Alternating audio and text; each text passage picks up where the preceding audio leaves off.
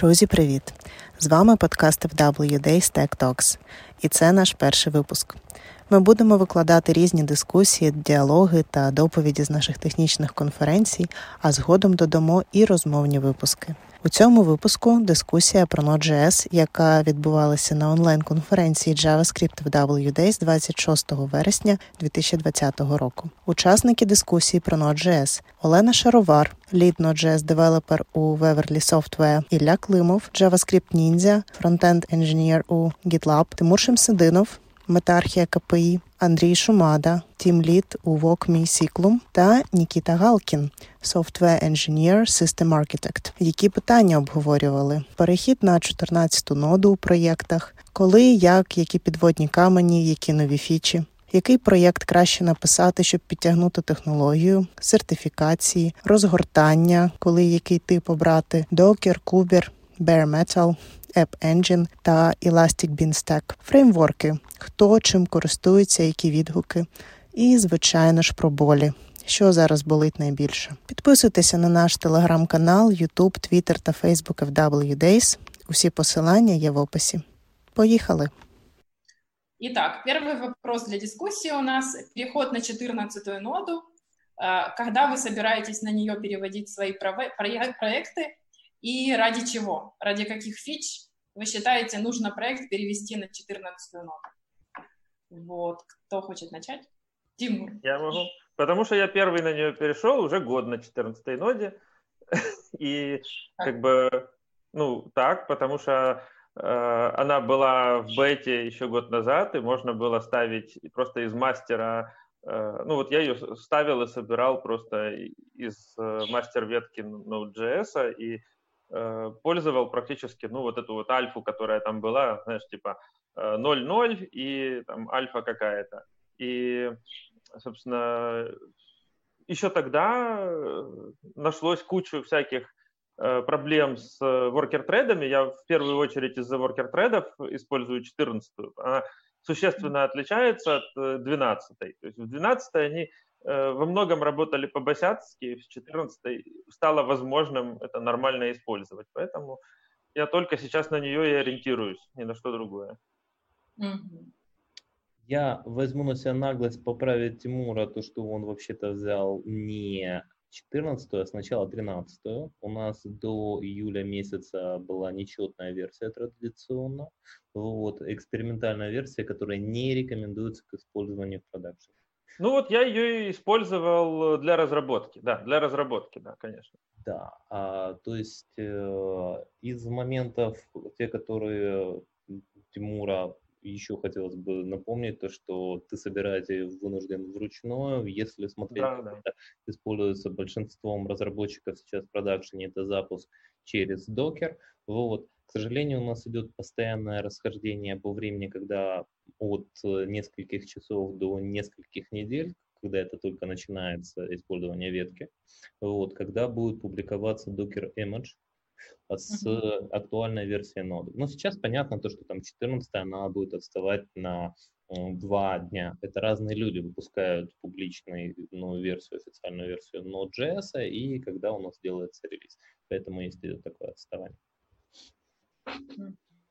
Я у них прочитала прямо вот в релизе, написано, что для Enterprise проектов мы не рекомендуем использовать четырнадцатую ноду до октября, когда ей официально присвоится эл ти эс, как это называется? Место. Вот, и я сегодня даже зашла на Amazon специально посмотреть, ну, если ты на Amazon деплоишь все, то ты, если там не саппортится четырнадцатая нода, то ты как бы и не задеплоишь, допустим, лямбду в четырнадцатую. Там еще его нет, скорее всего, в октябре добавят, потому что предыдущую нет. тоже они в октябре добавят. Нет, они не будут это добавлять несколько месяцев. А идет отставание. Аналогично, как с докерами, у нас идет с лямбдами. При этом нужно понимать, что версия ноды, а, в L, которая там у нас скачивается, которая идет в лямбдах, которая идет в электроне, это все будут разные версии Node.js с немножко различным эй пи ай. Нужно смотреть просто change-логи, чем идет. Mm-hmm. Из эл ти эс нужно понимать, что это long-term support, и, естественно, когда вы запускаете проект, вам нужно понимать, как вы можете с одной версии Node.js на другую переходить. К сожалению, очень частая проблема то, что люди не смотрят, не обновляют зависимости, и вышла в новую, вроде новая версия ноды, а должно работать быстрее, движок ви восемь новый. Uh-huh. Uh-huh. Из-за этого, в первую очередь, будет быстрее, а не только из-за нового эй пи ай. А ты уже не можешь перейти, из-за того, что версии пакетов не обновлены. А, ну у меня, конечно, с этим проблем нет, потому что я не использую пакетов. Окей. Но там фичи, значит, свежие фичи, это вот это, что через вопросительный знак теперь можно, как это по-русски будет? Это L-оператор. Ну, типа optional chaining. Optional chaining. Но это на самом деле абсолютно никому не нужная штука. То есть она, когда у всех появится, тогда будем такое в коде писать. А она никаких преимуществ не дает, в принципе. Угу. Потом там они, значит, это вот это вот async, async, async, async storage. Не, async hooks были до этого. А теперь они говорят, мы вводим async local storage, чтобы вы могли да, да, типа, да. хранить на бэкэнде. Ну, это то же самое, что раньше называлось continuation local storage, а теперь вот они назвали async local storage, это чтобы можно было к асинхронным контекстам э, цеплять key-value storage какой-то, ну, это для того, чтобы можно было э, к какой-нибудь своей последовательности э, исполнения асинхронных операций контекст держать. То есть, чтобы не нужно было делать свой объект или свое замыкание, ну вот есть такой key-value storage. Я его Испол... тоже в своих проектах не использую, но как бы можно его использовать. Это, как бы, без него mm-hmm. тоже нормально жили. Я не понимаю, почему его нельзя было просто оставить эн пи эм-пакетом. Так тоже, а. кто хотел, использовал. То есть, никаких плюшек дополнительных не появилось от того, что его добавили прямо в ядро ноды. Окей, да. Ан- так, Андрій, вроде, хотів щось сказати. Так, теж не хочу перебувати. Е, ну, по поводу переходу на ноду, да, там супер, ну, для мене особисто якихось кілер фіч немає, єдине, що тільки ви вісім от реально може пришвидшити виконання JavaScript, і на швидшому JavaScript можна реально економити гроші, якщо до тебе там велика нагрузка і багато інстансів запущено. От, а так то на чотирнадцяту ноду будемо починати, буду починати, ну, тільки з нових проєктів, тобто, які будуть зараз розроблятися. А старі поступово переводити, тобто, ну, по мірі того, як, е, не знаю, або там чуть старіші, ну, з цілими мене проєктів багато, якщо чуть старіші проєкти будуть випадати з эл ти эс-серії, тобто, допустимо, там, не знаю, вже восьмий, по-моєму, вже вийшло з эл ти эс, да, всі проєкти, які вже зараз на восьмий, вже треба переводити на дванадцять-чотирнадцять останнього. Ну, еще, еще из плюсов то, что там э, есть же... Переписана часть, связана с менеджером памяти. Теперь можно э, динамический хип выделять сколько угодно, там просто гигабайтами, и это нормально работает. четыре гигабайта, по-моему, писали, что-то там. Нет, нет, никаких, никаких ограничений. Это раньше было. То есть, э, теперь нормально динамический хип. Э, ну, то есть сколько нужно динамически, то есть без ключей командной строчки, ты просто выделяешь, сколько тебе нужно памяти, освобождаешь, сколько нужно памяти. И, в принципе, э, так как в ви восемь еще добавилась вот эта вот вещь с э, деструктурирую, в смысле, с registry деструкторов, да, то есть, чтобы, когда weak reference теряется, то перед вызовом garbage collection вызывается какой-то callback, на котором можно что-то сделать. И вот там, собственно, можно unmanaged память освободить, если она связана с каким-то объектом, на который ты потерял ссылку. Ну, то есть теперь как бы и с памятью все хорошо, с большими объемами, и можно чистить всю эту unmanaged память. Как бы. Так, и они там еще у пакетов, у... и эс шесть, да, ну как, как, как это, как, как в и эс шесть пакеты, блин, что у меня сегодня с названиями, вот, они убрали experimental warning, то есть ворнинга не будет, но они все еще пишут, что мы не гарантируем, что в следующих выпусках Node.js мы не сделаем breaking changes, то есть, ну, вы можете использовать уже, но мы еще breaking changes можем сделать, то есть, как быть вот с новым форматом импортов-экспортов, там, когда это пойдет в проекты, в продакшн? Я Можно еще быть... не использую, и, и я не люблю это. Ага. Пишите на TypeScript, компилируйте через require и не мучайтесь. Угу. Хорошо. Вот наш совет. Но от эксперта. Именно при исполнении лучше require использовать. Ну, то есть как бы уже в том, в том коде, который уже вышел там из ваших компиляторов, у кого там TypeScript, кто еще из чего компилирует, кто из JavaScript компилирует до сих пор. Окей. Okay. Так, второй у нас вопрос. Какой проект лучше написать человеку, чтобы подтянуть технологию, чтобы вот свои как бы развить, да, свое, свои скиллы в написании Node.js проектов? К примеру, если ты напишешь простенькое приложение, с чего все начинают, это там request response, отдать какой-то JSON, сохранить что-то в базу. Но этого очень мало, потому что качественное приложение, оно должно быть и scalable, и надежным, не падать там после первого эксепшена, да. То есть для того, чтобы разобраться хорошо с нодой, нужно написать что-то посложнее, чем просто request response, круто сохранение в базу. Вот. Я раньше рекомендовала, когда такое спрашивали, то обязательно еще сокеты прикрутить, попробовать чат сделать. А что-то еще, может, вы порекомендуете вот тем, кто начинает?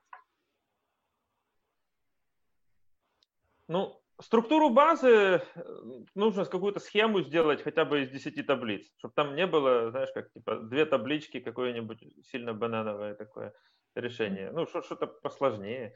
Там, чтобы там были, я не знаю, миграции, чтобы был graceful shutdown, чтобы оно было в контейнерах, чтобы, я не знаю, там, чтобы как бы... логеры, конфигураторы и драйвера баз, чтобы они были pluggable, чтобы они э, не были прошиты, захардкожены, а чтобы можно было их э, отстегивать и пристегивать какие угодно, чтобы транспорты тоже отстегивались и пристегивались какие угодно, там эйч ти ти пи, веб-сокеты, значит, хотите там эс эс и, хотите э, там, значит, кто там на ю ди пи работает или еще на чем-нибудь. Ну, то есть э, я бы вообще советовал взять э, книжку по ди ди ди, по там, чистой архитектуре и сделать э, именно э, не с упором на какую-то, э, как сказать, на какие-то там библиотеки или фичи-ноды, а именно чтобы структура и архитектура кода была, в общем, развитой, чтобы были слои, чтобы, значит, все изолировалось и было заменяемым. Ну, от. Ну, від себе можу сказати, що рідко був на реальних проєктах, особисто в мене буває потреба, не знаю, використовувати той же ю ді пі. Це особливо, щоб можна було щось там, не знаю, викидати один транспорт на, на інший. Але, ну, безумовно, треба виписати аплікуху так, щоб транспорт був на якомусь окремому рівні, да, і щоб він якось був в одному місці, а, там, а не рішав, щоб на транспортному рівні там не рішалися якісь там бізнес-задачі, бізнес-проблеми. От, насправді, е- якщо там хочете написати якусь там класну топлікуху, то не обов'язково там, от, не знаю, використовувати всі фічі-ноди, як ви сказали, але дійсно зробити і так, щоб вона була от неубиваєма. Тобто достатньо там два-три ендпойнти, типу так для, для галочки, щоб було. Е, там, наприклад, якийсь там get, get post і там get list, наприклад. І цього вже достатньо, щоб в базі цього вже писати там серйозну, там надійну аплікуху. О, тобто треба розібратися насправді з дуже багатьма параметрами, з, з багатьма е, складовими аплікухи. Да, тобто треба нормально зробити валідацію на вході, перевірку там всіх даних. Треба зробити там логування, там тобто, по всіх дванадцяти факторах пройтися. Треба зробити так, щоб ваші логи, щоб ваших конфігах там не зберігалися е, якісь там секретні значення. Е, треба обов'язково там тестувати свою аплікуху так, щоб, наприклад, там попробуйте, попробуйте вкинути в любе місце вашої, вашого коду е, uncode exception, подивитися там, як аплікуха себе поведе, там, там захиститися від, е, е, наприклад, від запитів, які не завершуються, да, там нормально зробити, е, ну, там, обрив нам канала, якщо якийсь кусок кода там не встигне там, за тридцять секунд обробити дані. Е, да, обов'язково це проти, там, за, ну, це все в докері підняти. Там, окремо, окремо настроїти собі якийсь там докер композ для, е, для розробки, да, щоб все адекватно, класно, швидко, ну, щоб, наприклад, замапити волюми таким чином, да, щоб ви міняєте свій локальний код, а у вас е, аплікуха в ноді сама перегружається. Покриття тестами зробити класно, щоб можна було, наприклад, в любий, любий тест запустити, е, там в любому місці тільки якийсь один точечний, наприклад, ід, і ви вибудете ви, ви ваші тести таким чином, щоб е, там кореневий before там, цього кейса там, запускав е, аплікуху або, там, ну, або переконався, що аплікуха вже запущена.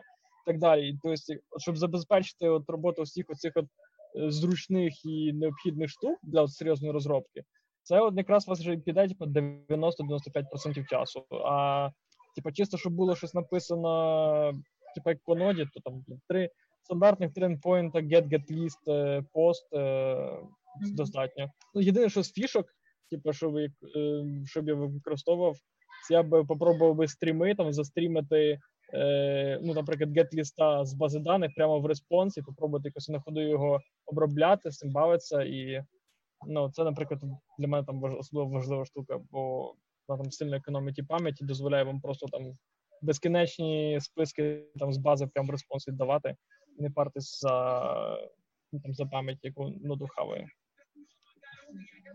Так, Никита, да. Что-то хочу сказать, и Тимур. Да. Никита, давай сначала, я уже говорил. Я считаю, что на самом деле из вот всех озвученных вещей ключевой момент – это понять, как одно и то же бизнес-требование можно написать по-разному. И элементарно тот же самый to-do-лист, который там, что для фронтенщика, что для бэкенщика является примером того, как там, ты берешь, проектируешь вещи, я бы рекомендовал бы просто попробовать это с помощью Node.js написать, на чистом Node.js, с помощью какого-то фреймворка. Вот, то, что будет абсолютно разное время написания, когда ты не использовал ни одной библиотеки, когда ты взял готовый фреймворк. Вот. А попробовал бы это завернуть в лямбды или чтобы это был докер-контейнер. Во всех этих случаях как раз, когда ты одну и ту же задачу пробуешь посмотреть по-разному, у тебя появляется понимание. Те вещи, о которых, получается, говорил Андрей, насчет того, что там логирование прикрутить, вот эти вот, получается, вещи, они больше не об создании приложения, они больше о создании инструментов, чтобы ты мог поддерживать это приложение. Mm-hmm. Вот, да, это тоже важно, но если мы говорим сейчас о том, чтобы научиться там создавать, потому что тип людей, которые быстро штампуют, но это сложно поддерживаемо, стартаперов так называемых, вот, и тех людей, которые там архитекторы, которые построил надежно, это разные вещи. Сейчас же, если мы ориентируемся в ответе на этот вопрос на наших медлов, тогда в этом случае нужно было бы почувствовать эту разницу между приложением, написанное через лямбды, и приложение, написанное в докере. У меня все. Ага. Я могу добавить. А, да, к тому, что Никита говорил, что действительно вот по-разному написать, можно еще добавить, что по-разному в разных парадигмах написать. Mm, да. Да, то есть там ООП, мультипарадигменная, кто-то там, значит, событийное, кто-то, значит, функциональным стилем, кто-то смешанным. Это, ну, именно это для обучения хорошо. Ну, как бы, такие эксперименты в работе не очень, а вот пока вы учитесь, попробовать по-разному написать хорошо.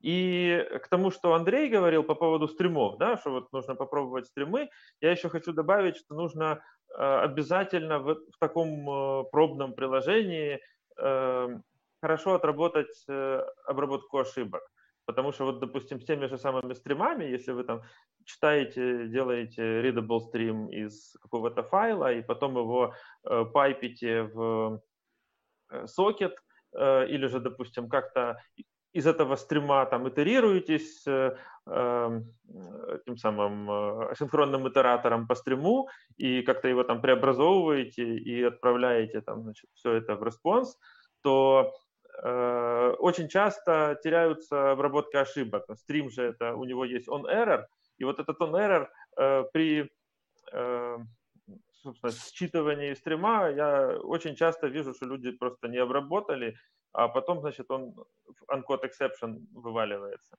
Э, и точно так же по принимающему стриму, если мы вот считываем какой-нибудь файл, пересылаем. Кстати, да, вот ну, не только там REST и какой-нибудь э, типа веб-сокеты нужно сделать. И не только там э, какой-нибудь крут реализовать там в базу, а еще попробовать файл передать по сети, потому что это как бы э, действительно вот со стримами и с обработкой ошибок, и как правильно эти чанки склеить. Э, то есть, э, ну, то есть люди как, значит, э, взяли из там, Stack Overflow, скопали, там типа пустая строка в начале, потом туда доклеиваем, э, доклеиваем эти чанки по ходу, э, Потом получается, что это к строке приклеивается буфер с неявным преобразованием типов. Вместо этого можно сделать array буферов, потом сделать буфер конкат и там один раз явно преобразовать к строке. Ну, а тем более сейчас это уже можно вообще стримы итерировать через э, этот самый э, for await. То есть стримы же это async iter было, они итерируются через for await. О, вдруг не нужно on data делать, да? Ну, то есть там куча всяких таких вот вещей именно по, по стримам и по обработке ошибок, которые очень часто вообще ну, забываются. И, ну, так, ну, вроде бы, вроде бы все. Еще, может быть, Илья, мы, ты отключался? Я могу... Я все слышал. А, ты слышал, да? Давай, да. Добавить. Да, честно говоря, тут уже перечислили все возможные варианты и невозможные. Мне тут кажется, что ответ на этот вопрос напрямую зависит от того, сколько времени ты готов на это потратить. Потому что реализация, реализация вот одной и той же бизнес-задачи разными подходами, это, это столько времени, и по моему опыту преподавания огромному количеству людей просто психологически тяжело и неинтересно это сделать. Поэтому, возможно, если вы знаете, что вы человек, как я, к примеру, легко увлекающийся и быстро теряющий фокус, я бы чуть-чуть упростил бы эту формулировку. Попробуйте решить задачу, которую вы уже решали, с помощью инструментов, которые вы до этого не использовали. И это как бы вот как по закону Парето восемьдесят на двадцать, он будет уже восемьдесят процентов пользы. В остальном плане все остальные, я думаю, действительно ну, покрыли все, мне просто нечего добавить. О, и, и еще штука, которую я забыл сказать. Э, было бы хорошо, ну, дело в том, что человека очень, особенно начинающего, очень легко увлечь э, нагрузочным тестированием и проверкой, как же это быстро все работает. Хотя на самом деле как раз это не особо важно вообще. Поэтому, ну, так как это заинтересовывает, можно... увлечь человека написанием альтернативных решений одной и той же задачи, и потом их э, там каким-нибудь аутокэноном нагрузить, и, и тогда он сам для себя будет с, сам с собой сражаться э, в плане типа вот как сделать быстрее, таким способом или таким способом. О, это здравая идея. Я расскажу, у меня на курсе по ноде одно из забавных заданий, собственно, про стримы, когда в условиях ограниченной памяти нужно перевернуть БМПшку. Ну, то есть ее, это можно сделать только стримом, потому что в памяти не хватит вычитать ее всю. И вот как раз люди сражаются против, ну, собственно, со, своими же, со своим же потреблением памяти. То есть, да, это клевая идея, и это хорошо работает. Ну, я вот это на студентах часто использую. У меня студенты одни с другими сражаются, сам с собой сражаются тоже. Ну, это хорошая штука. Раз мы затронули тему курсов, расскажите, пожалуйста, Илья, у тебя курсы сейчас идут где-то или сейчас, ну, то есть когда туда происходит набор, как людям туда попасть? То же самое вопрос к Тимуру. Как попасть на курсы? Человек должен прийти в институт, то есть где на них записываются люди? Может ну, быть, м- кто-то не знает, поэтому... Мои курсы, они на коммерческой основе. Сейчас у меня был такой перерыв, когда я занимался только би ту би курсами. Обычно у меня как это, би ту би курсы, они более маленькие, на них проще обкатывать какие-то идеи. Но вот курс по ноде я планирую запускать в октябре, а курс по базовому JavaScript где-нибудь вот в начале октября. И я вот, как это, один из главных вопросов, о которых я думал, вот есть Тимур, у которого сто восемьдесят шесть видео по ноде. Что я могу при, при, привнести своего, потому что Тимур рассказал реально все. Вот. Я могу, я могу тебе прислать список, чего я не рассказал. У меня еще где-то двести запланировано. Илья, ты можешь сделать это короче. Вот да, э, да. Я, я как раз именно тут и нашел ответ на это, что моя задача, грубо говоря, э, сделать грамотный баланс между коммерческой направленностью и академической направленностью. У Тимура это просто, типа, если у вас есть миллиард свободного времени, вы этим горите, надо идти к Тимуру. Если вам нужно э, поднять скиллы, освоить что-то, возможно, ко мне. Я, я, же как это, я считаю, что это все еще голубой океан, у нас тут места всем хватит. Конечно. И я сразу тебе скажу, что у меня вообще не подняты никакие темы фреймворков, у меня э, просто все на чистой ноде пишется. То есть э, получается, что для э, коммерческой разработки человеку этого существенно не хватает. Поэтому, да, он может, конечно, после этих курсов стать контрибьютором ноды или системным программистом или разработчиком фреймворка, но не разработчиком продукта. Я да, на я это тут... не... Да, я тут немножко отберу хлеб у Лены, сразу вброшу параллельную тему про сертификацию. Я просто, я тут, я не знаю, наверное, хочется верить, что единственный из вас всех сертифицированный джей эс нат, JavaScript Node Application Developer. Кто помнит? Да, да, Никита, вот это правильная эмоция. Кто Нет, помнит? Это, это по поводу твоего комментария, что ты единственный. А, нет, ты тоже? Я бета-тестер. Ну, прекрасно. И давай тогда, да, ты давай расскажешь как бета-тестер. Расскажи свои впечатления об этом экзамене. Хорошо, я расскажу. Во-первых, о, мы сейчас говорим о сертификации от Linux Foundation, да. которая... Давай так, не совсем так, от OpenJS, которая находится под крылом Linux Foundation. Окей, да. да.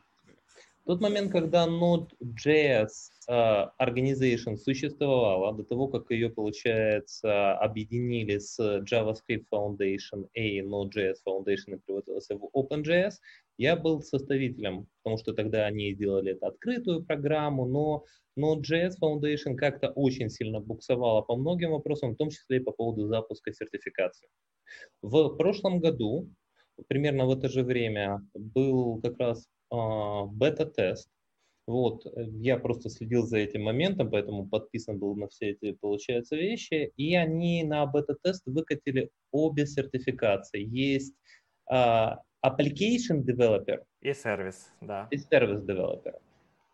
Разница между этими двумя сертификациями в том, что Application Developer это, это на знание эй пи ай Node.js.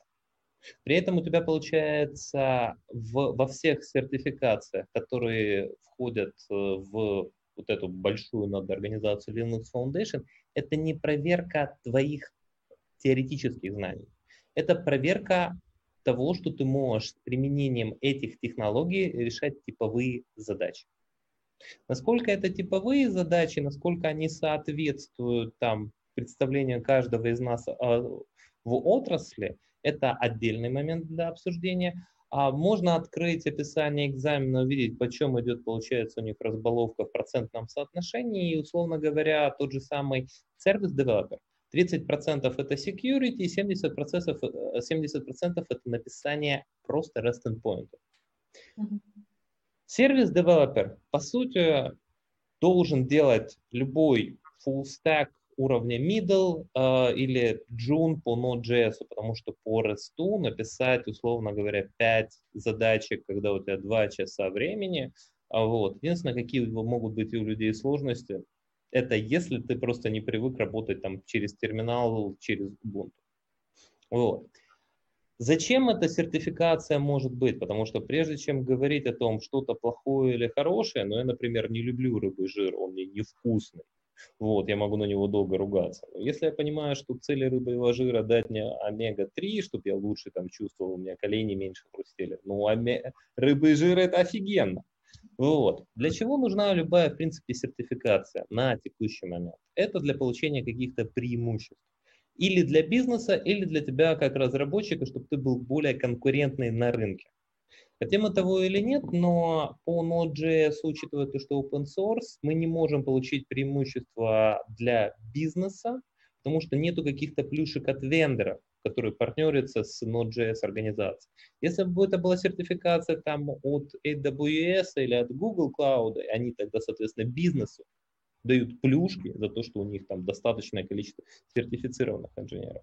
Вот, тогда ты мог бы претендовать на лучшую вакансию. По Node.js на текущий момент это немногие люди вообще знают о том, что есть такая сертификация. Вот. И в описании вакансии на текущий момент такой вещи нету, как рекомендовано, чтобы это было. Вот. Я за то время, то, что я собеседую людей, видел, получается, там, в долину стартапа, я видел только одного чувака из Индии, у которого были оба этих сертификата. Вот.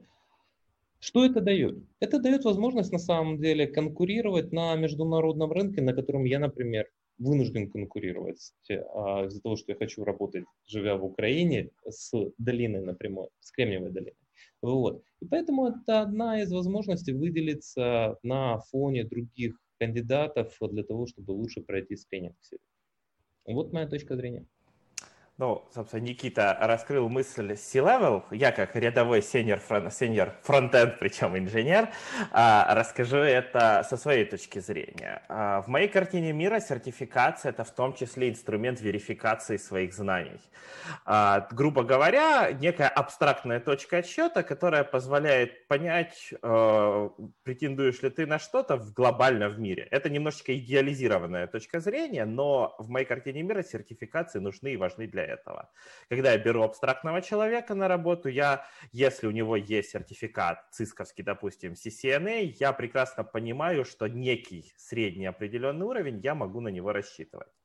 В плане этого сертификация джей эс нод, собственно, Node Application Developer, это худшие, вторые худшие потраченные триста долларов в моей жизни. Первый, кому интересно, это был э, полет на вертолете над Нью-Йорком.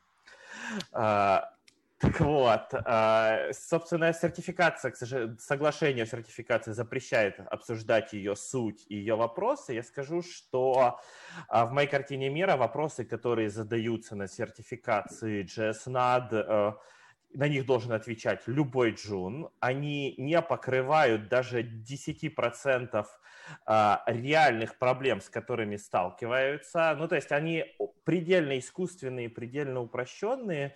И, грубо говоря, если у вас есть триста долларов, и вы хотите реально получить знания и скилл, наверное, лучше их отнести Тимуру. Собственно, вот моя точка зрения. Но она абсолютно правильная. Потому что на самом деле эта сертификация, как и большинство сертификаций, показывает то, что у тебя есть уровень джуна. То, что ты прочитал документацию, ты ее понял. Если а вообще ты ожидаешь... помнить это наизусть не нужно, я думаю. А у тебя... Е... Ты понимаешь, в чем дело? А, во-первых, это можно и нужно подчеркивать, то, что это сертификация, не проверка теоретических знаний, а умение писать код.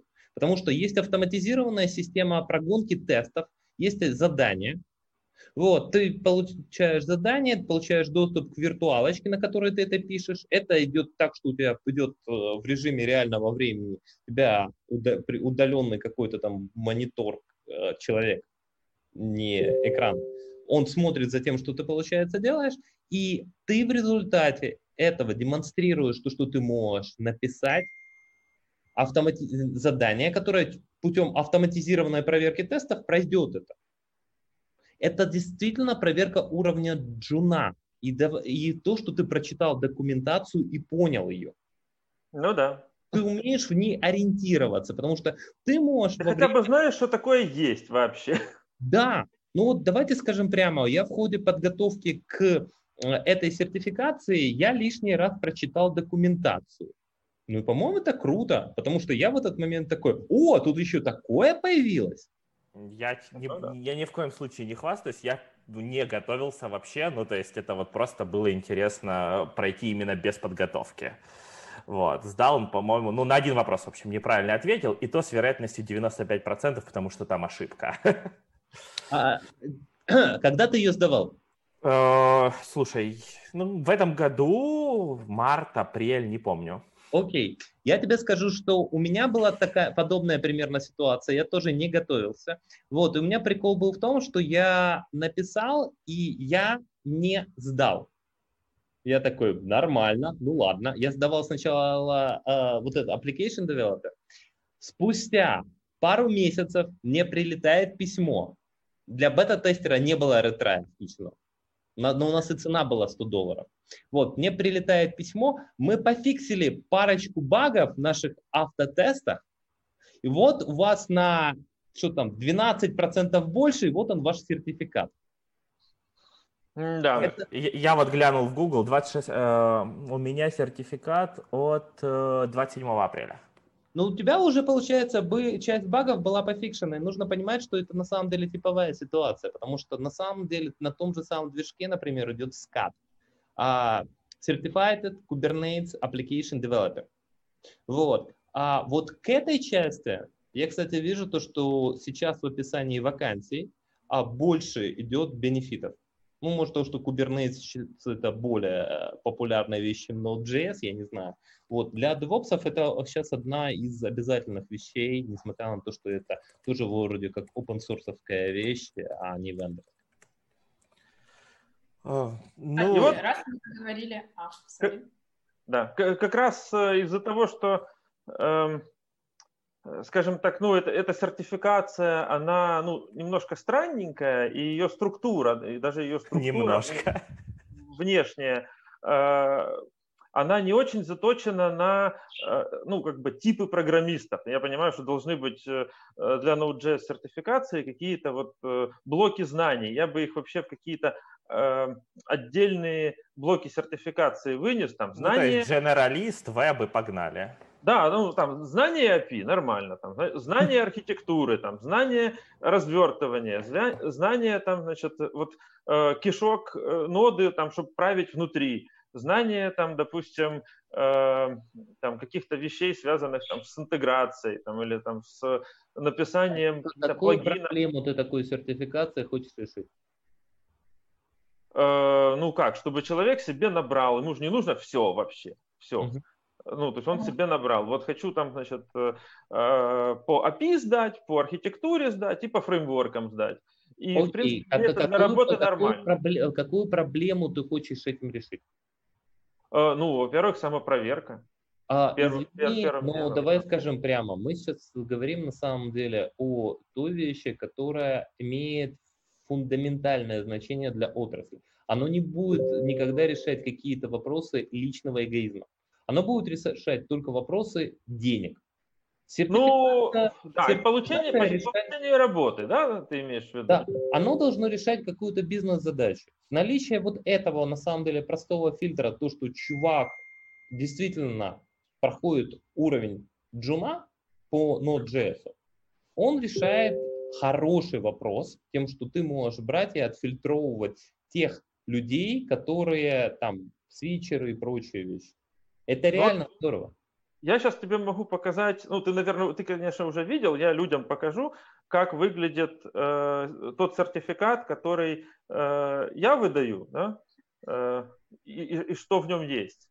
То есть э, все, ну, для того, чтобы спросить человека, даже просто спросить по всем этим темам пройти. Но это сертификат на то, что он прослушал э, курсы двадцатичасовые за два дня, на которых я это все запихиваю. Это с пятых курсов. Я уже шесть раз все это дело людям рассказал. И есть люди, которые издавали на такой сертификат. Ну, как бы там э, это в основном общение, и вместе мы вместе кодируем. Э, то есть я что-то исправил, он что-то исправил, я что-то исправил, он что-то исправил. Я пока что это делал э, чисто в тестовом режиме. Э, такое дело. И ты знаешь, ну, э, этот сертификат признается. Я, я не знаю. Ну, люди, люди пошли на работу и показали, говорят, вот сертификат от Тимура. О, это, это нам подходит, сказать. Да, Тимур, давай закругляться сертификацию, у нас ще куча питань, які обговорити. Так, окей. Но сертификат трудно, я бы все равно спрашивала по вот этим пунктам. Если бы на собеседовании человек показал, то все равно нужно было бы спрашивать, потому что, может быть, он там сидел в окошко глядел. Ну, то есть, если он просто прослушал...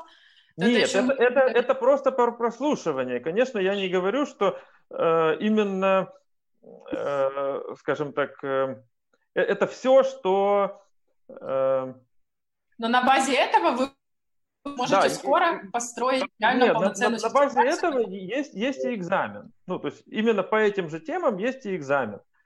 Но пока что я этот экзамен запускал в тестовом виде абсолютно бесплатно на э, некоторых желающих э, своих э, студентах или кто проходил э, вот этот курс, ну, кто вызвался пройти. Мне надо было попробовать... Э, Ну, что получится именно по времени, как, как быстро я смогу опросить человека вообще, э, как, какие знания остаются в голове там после моих курсов. Э, ну, идея какая, что у меня же все лекции лежат в открытом виде. То есть лекции в открытом виде, а платное только экзамены. У меня концепция такая. Я знаю, что это совершенно противоположно построено у Ильи, да? То есть, ну, у меня такой подход. Поэтому, возможно, нам стоит вообще объединить усилия, причем не только вот нам, кто сейчас есть в эфире, а у нас еще есть там Мелехов, Турский, еще несколько, значит, людей, которые могли бы поучаствовать и вообще построить свою программу сертификации, гораздо более широкую и как бы, ну, не такую странную, когда, ну, что, что-то адаптированное, не знаю, под реалии нашего так. сообщества. Вот мне а, кажется... Тимур, мы, конечно, явно оседлали наш любимый конек, но давай к чему-нибудь другому, а то тут люди не только сертификатами интересуемся. Мы про это можем с удовольствием поговорить и потом. Да, да. Ну, это как я идею закинул просто. Да, все вопросы в чат, пожалуйста, тех, кто заинтересован в учебе. Мы тут немножко затронули про Kubernetes. Я все-таки спрошу этот вопрос. У кого как деплоится проект? Вот даже текущий, буквально, на котором вы работаете, куда и как вы деплоите? Кубернетисом, докером, там, заливаете на лямбды, Elastic Beanstalk, там. Просто вот чтобы понять, что сейчас на рынке в трендах или что рекомендуется. Ну, давай я почну. Я реально деплою прямо все, що ти обізвала, а скоро будемо ще більше. Починаючи, да, починаємо з Elastic Beanstalk, да, тобто ти кормиш, тобто це амазонівський сервіс для розгортання пліків, ти йому кормиш zip-файл, вказуєш версію ноди, ну, і під капотом він, звісно, від'юзає докер, але ти, в принципі, там не, ну, не працюєш з докер-іміджем напряму. От. Далі у нас кусок проєктів юзають Elastic Container Service, яким ти кормиш докер-імідж, але, в принципі, там не, не упарюєшся сильно кубернетісами цілому. Ти покормиш йому імідж, кажеш, там, як скейлитись, все в яйця натикуєш, ти, і все, і там сам скейлиться без, там, без кубернетіса. Но все-таки там, в цілому там, вектор компанії є переходом на кубернетіс, щоб з часом стати ну, там, cloud-агностик і там, мати можливість перескочити на якісь інші провайдери. Окей. У кого еще как? Ну, э, я как это, играю за темную сторону, в смысле у нас все деплоится в Google, э, но, э, соответственно, схема приблизительно такая же. То есть мы очень интенсивно используем Google Cloud Run. Это возможность закинуть докер-образ, который будет автоскейлиться от нуля и до предела. Из больных вопросов там пока еще, в отличие от Amazon, не, не поддерживаются веб-сокеты. Приходится лепить кое-какие костыли. Uh, Kubernetes uh, тоже используется. Uh, это там, где я, скажем так, работаю консалтером. Uh, скажем, но последнее время люди, особенно во время кризиса и во время коронавируса, я прям наблюдаю у нас массовую миграцию в облака в том или ином виде, в самом разном. То есть кто-то переходит на облачные функции, на лямбды, кто-то вот на вещи типа Cloud Run, я так понимаю, Elastic Containers. Я плохо знаком с экосистемой Амазона, это одно и то же. Вот. И от чистого кубернетиса тоже вот все чаще почему-то стараются уходить, именно из-за, наверное, простоты. В больших, конечно, крупных, серьезных проектах, где куча микросервисов, это Kubernetes. В GitLab, где я работаю, мы, наоборот, медленно движемся в сторону Kubernetes, потому что мы пока не можем свою инфраструктуру там развернуть. У нас очень много интересных проблем, специфичных для нашего проекта. Вот, в принципе, все. Кто-то еще расскажет? Тайны. Давай я попробую. А, у меня... все бегает или в Kubernetes, или у меня бегает это на лямбдах. Вот. При этом на лямбдах чаще всего это у меня какие-то инфраструктурные вещи. Ну, например, мне нужно взять и а, после того, как у меня си ай си ди отработал, сделать какой-то клинап, потому что там поднимались какие-то тестовые вещи. А если билд зафейлился, к сожалению, я тоже играю за Google Cloud, вот, тогда у тебя нет возможности, в отличие от того же самого GitHub Action, взять и сказать, что у тебя последний шаг успешно отработал. Вообще в инструментарии, естественно, должно, должны быть навыки запуска в любом виде. Вот. У Kubernetes нужно понимать, то, что это не cloud-агностик вещь. Хотите вы того или нет, но в любом случае к вам придет, как к сеньору там, или к middle Node.js разработчику придет или архитектор, или DevOps и скажет, а давай мы будем вот эту вот классную аннотацию использовать. Или скажет то, что у вас нет возможности поставить этот Kubernetes оператор, поэтому все равно специфику запуска Kubernetes в том или ином облаке придется учитывать. Вот. И, соответственно, то, что нужно понимать, то, что Kubernetes — это не только оркестратор для ваших докер-имиджев, но это еще и различный способ запуска ваших докер-имиджей. Потому что, по сути, часть задач, ту, которую вы там, возможно, захотели бы решить, что в Node.js у вас по тайм-ауту что-то просто будет работать, вот, или по тому, что кто-то взял и нажал какую-то магическую кнопку. Вполне возможно, то, что правильным подходом в мире Kubernetes это будет использование джоб, потому что cron джоба в самом Kubernetes это же оркестратор. Или то, что а, возьмет и operation специалист внутри кубика запустит джобу, которая запустит в докер-контейнер, где будет запускаться нужная команда.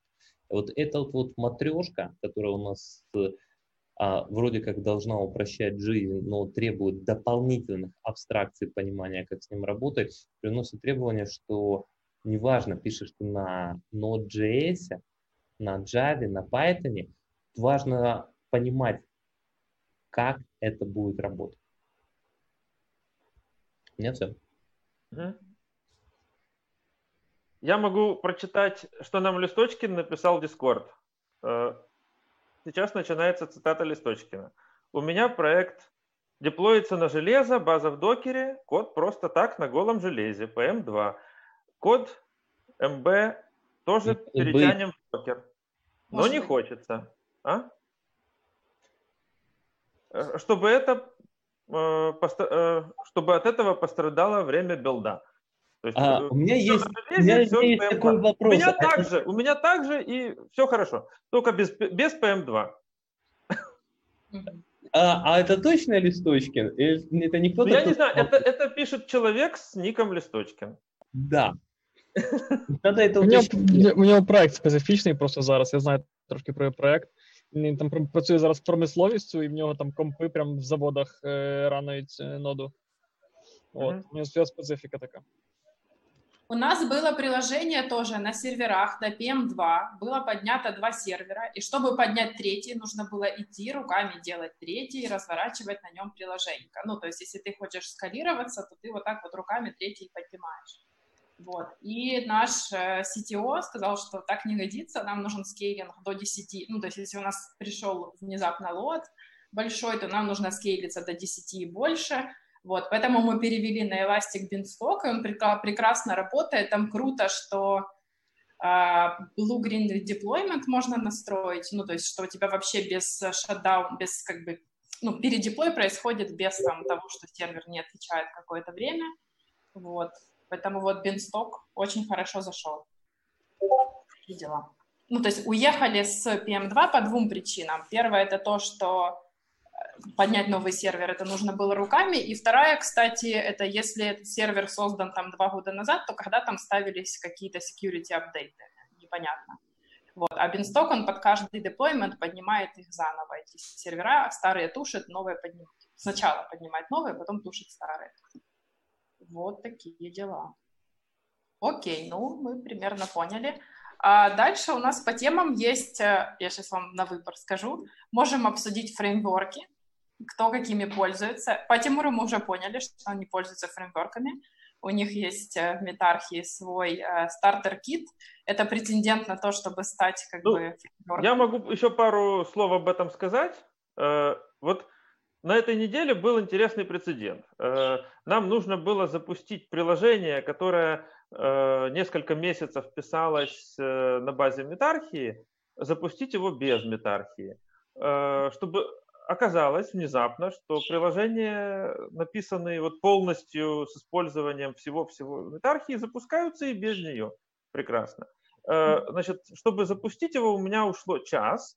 Я сделал заглушки, которые заменили собой конфигуратор, логер, и все остальное. У меня на самом деле эти заглушки были уже заготовлены еще с весны. Это стартер-кит, практически это э, я взял из стартер-кита, стартер-кит сейчас с размером двадцать пять килобайт, я из них взял двадцать килобайт, и вот на этих двадцати килобайтах запустилось приложение, которое э, на, всем, э, на, на всей метархии, там, на двадцати библиотеках работало, и оно у меня стартовало практически за час без всяких проблем. По какой причине это удалось сделать? Потому что в бизнес-логику и в э, прикладной код вообще не пролезли никакие детали фреймворков, ничего от транспорта, ничего от баз данных, как бы, э, никаких зависимостей не случилось. Даже э, как бы интерфейс логгера, я просто взял интерфейс консоли, он специфицирован, и как бы люди логируют консоль логом, и э, как бы у них они все равно запускают этот код в песочницах, поэтому э, мы перехватываем эти консоль логи и перенаправляем в любой логгер, куда нужно. Можно это в пина потом отправлять, можно еще куда отправлять, можно э, вместо э, там, библиотеки эф эс, допустим, внедрить туда какой-нибудь сэндбокс эф эс, который там, или какой-нибудь, э, скажем так, библиотеку, которая реализует интерфейс эф эс, и на самом деле пишут куда-нибудь в эс три. Там. Ну, короче, э, все просто на интерфейсах развязано, и никаких проблем с портированием приложений. То есть нужно писать код так, чтобы неважно было, какой фреймворк ты выбираешь. Завтра нужно будет, это будет на Fastify, послезавтра там еще на чем-то. Вот так. Да, не, ну это правильно. По поводу фреймворков я могу сказать, что мой критерий, ну вот одни из критериев, о которых нужно помнить, это, допустим, мы начинаем... Недавно был проект, у которого был fixed price, то есть пришли заказчики, им нужно на не очень большой бюджет сделать приложение. Вот. Ну, условно говоря, у них там финансов на три месяца какого-то разработчика. И благодаря тому, что мы взяли Nest, мы смогли за эти три месяца сделать им это приложение, потому что на Экспрессе на каком-нибудь, там нужно было access control, вот, на Nest это все быстро сделалось за счет э, аннотации, вот того, что ты, это, там много готово, а, а на других фреймворках мы бы дольше делали. То есть преимущество какое, что быстрее на некоторых фреймворках что-то делать. И другой критерий, о котором нужно помнить, это время ввода нового разработчика в проект. К примеру, если мы сейчас возьмем какой-то фреймворк, который знают там три девелопера какие-то на рынке, вот, и потом нам нужно расширить команду, то изучать какой-то неизвестный фреймворк люди будут долго, а там известный гораздо быстрее будет для проекта, для заказчика. Тут, тут я немного не соглашусь, потому что вот я консалтю на двух проектах, которые написаны на... Ой, господи, я традиционный... Консалтинг регулярно вылетает ай би эм-овский фреймворк, господи. Ну, да, вот, Strong Loop, конечно, четвертой версии. Скажем так, девелоперов на рынке, которые декларируют знания Strong Loop, свободных нет. Но вкатывать любого вменяемого девелопера в проект достаточно быстро. То есть неважно, он переходит с Nest, с Express, если человек писал до этого на Express, допустим, на TypeScript, вообще нету проблем вкатываться при условии вменяемой документации, что человек, грубо говоря, знает нужные ключевые слова, грубо говоря, там, что такое RBAC, что такое эй ти эль и так далее. Поэтому тут я не соглашусь, но исключительно, конечно, на своем опыте. Окей, да. Ну, просто в какие-то фреймворки сложно. Как он, Метеор, что ли? Вот он, по-моему, бешеный.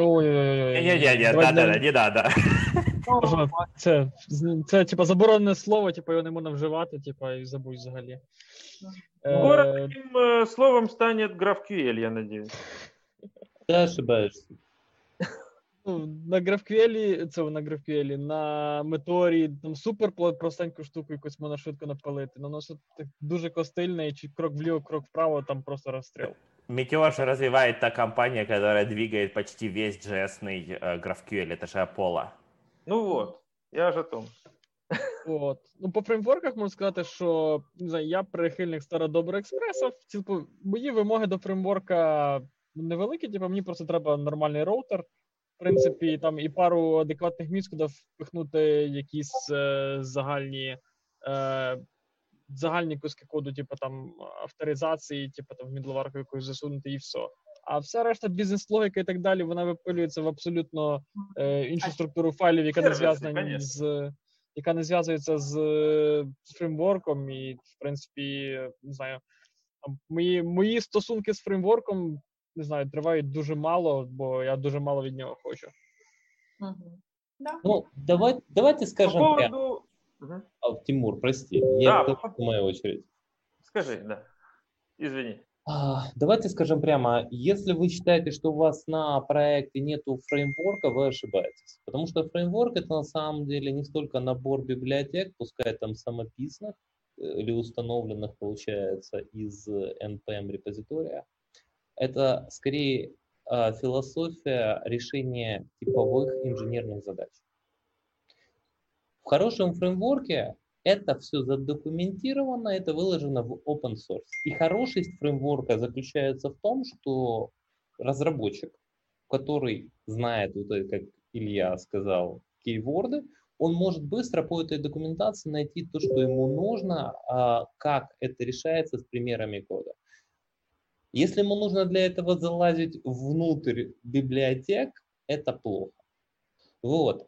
Хорошие, действительно хорошие фреймворки, они будут тебя принуждать к тому, чтобы писать понятный, поддерживаемый код, ну, который, очевидно, будет в декларативном стиле. Под это описание отлично заходит Nest. Вот. Там есть, конечно, свои ограничения, потому что вы автоматом получаете идеологию организации файловой структуры аналогично как Angular, который хорош в тот момент, когда это Angular, нам нужны отдельные банды, чтобы мы загружали только часть. Для Node.js приложения не факт, что это лучший способ организации. Мне нравится эта файловая структура, и я вообще считаю, что роутеры не нужны, а вот файловую структуру такую положил, и все нормально.